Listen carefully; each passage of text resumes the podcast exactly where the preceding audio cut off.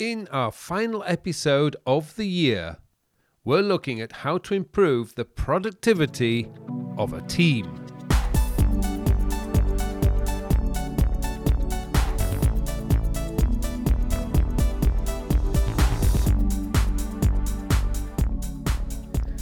And welcome to episode 258 of the Working With podcast, a podcast to answer all your questions about productivity, time management, self development, and goal planning.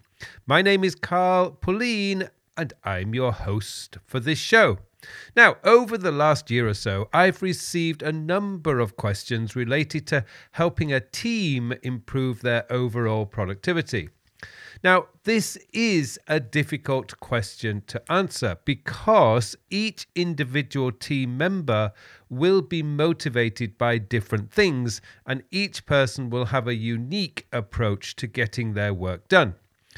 Motivation is a key part to individual productivity if you're not motivated by your work and you see it only as a way to pay the bills, more fulfilling motives such as ownership of a project or task, developing your skills, and helping people solve problems don't feature in an individual's mindset.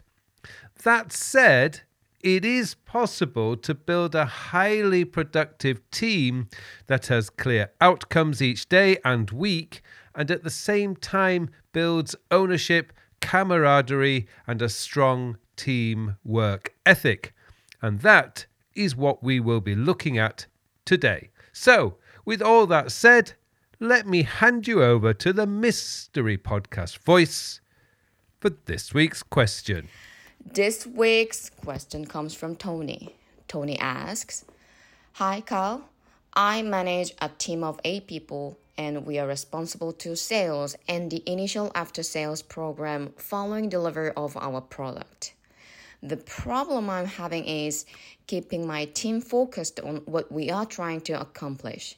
They often get distracted by low value tasks. That means we often fall behind on our plan. Do you have any advice on helping teams be more focused? Hi, Tony. Thank you for your question. Now, as I mentioned in the introduction, working with a team of people has its own challenges when it comes to productivity. But there are a few things you can do that will enhance your team's overall productivity. Now, the first is clear communication. Often, what happens within a team is there is poor communication on the results that the team is expected to accomplish. At the beginning of a year or a quarter, team leaders are usually reluctant to talk about what the team's targets are.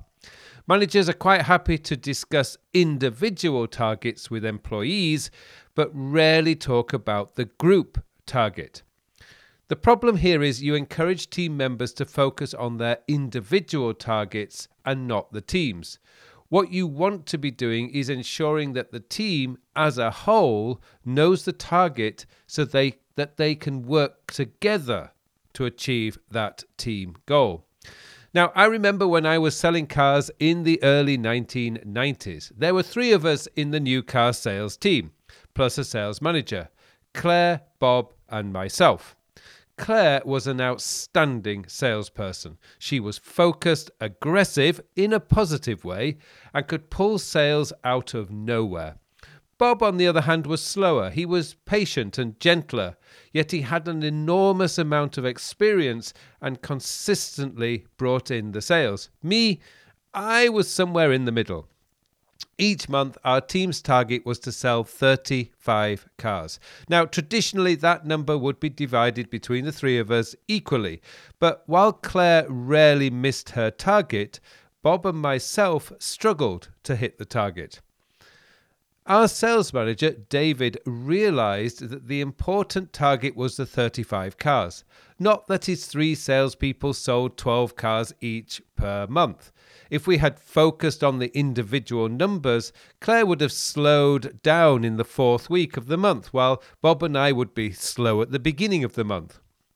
On the whiteboard in David's office, there was only two numbers the target and the number of cars we had sold that month.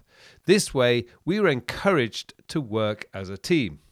It also meant that if Claire's more aggressive approach was not working with a particular customer, David would ask Bob or myself to step in and close the sale.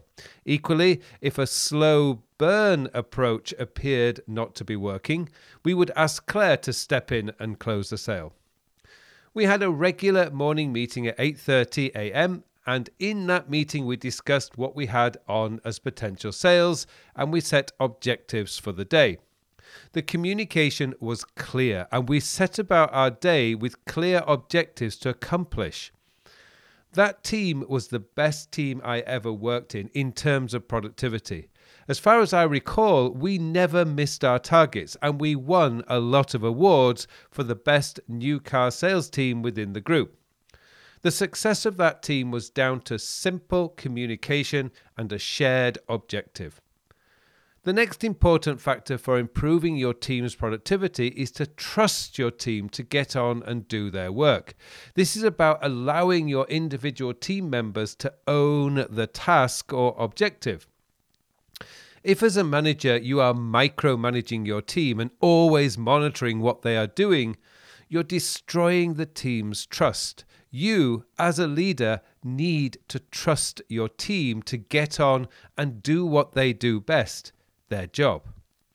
As a leader of a team, your job is to ensure your team is moving in the right direction and to remove any barriers your team may face in the execution of their work. More on that later. What this means is once you have given your team members their instructions, so to speak, you need to leave them to get on and do it. Hence the importance of clear communication.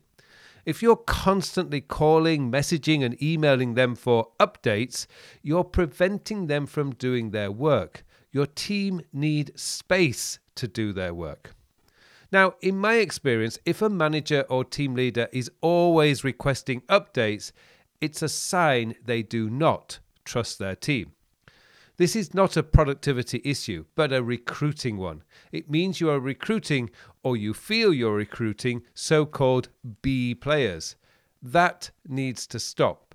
If you're employing the right people, the A players, or even A plus players, you can then step back and let them do what they do best. Now, I know as a leader you need to report to your manager or leader, and that goes back to how you are communicating with your team. If you need to regularly report numbers to your manager, you should set up a simple reporting system that your team updates at the end of each day or week. That way, you will have access to the numbers you need to report to your boss without interrupting your team. So make sure you have clear reporting processes put in place for your team. Do not overcomplicate this. Updating the reporting system should not take your team more than 10 minutes each day to do. Now, back to your role as a barrier remover. The best managers I've ever worked with saw their job as helping me and my colleagues to do their job with as little friction as possible. If there were procedural problems within the company, my manager would step in and sort out these problems. If I ever had a difficult customer or student, my manager would step in and clear whatever problems I was having. I remember one occasion when we had a particularly difficult student in our language institute. She was never happy with the teacher she was given and would inevitably complain if the teacher diverged from the textbook. Whenever she turned up in one of the teacher's classes, they would freeze up and their classes became very boring, which meant they lost students. Our institute manager and I, as I was the native English teacher's manager at that time, sat down and worked out a strategy to help this student achieve what she wanted to achieve. We even had a meeting with her to explain our teaching philosophy. In the end, it was decided I would teach her next class, and before the class started, I sat down and explained my teaching methodology to her and got her to agree to following my method for a month. What we did was take a difficult student away from the other teachers so they could get on and do their job and allowed the most experienced teacher, at that time, me, to solve the problem. We did, and I got an invite to that student's wedding six months later. The one thing you do not want to be doing as a manager is imposing your productivity on your team. What works for you is not likely to work for them. Instead, you want to be focused on giving clear instructions to your team and letting them get on and do what they are best at doing. The final piece of this puzzle is how you communicate with your team. If you allow your team to communicate in any way they like, you're going to find you are swamped with emails, Teams, or Slack messages and a backlog of phone calls. Set a standard. If you're not already using something like Microsoft Teams or Slack, then look at adding a channel like this as your team's communication channel.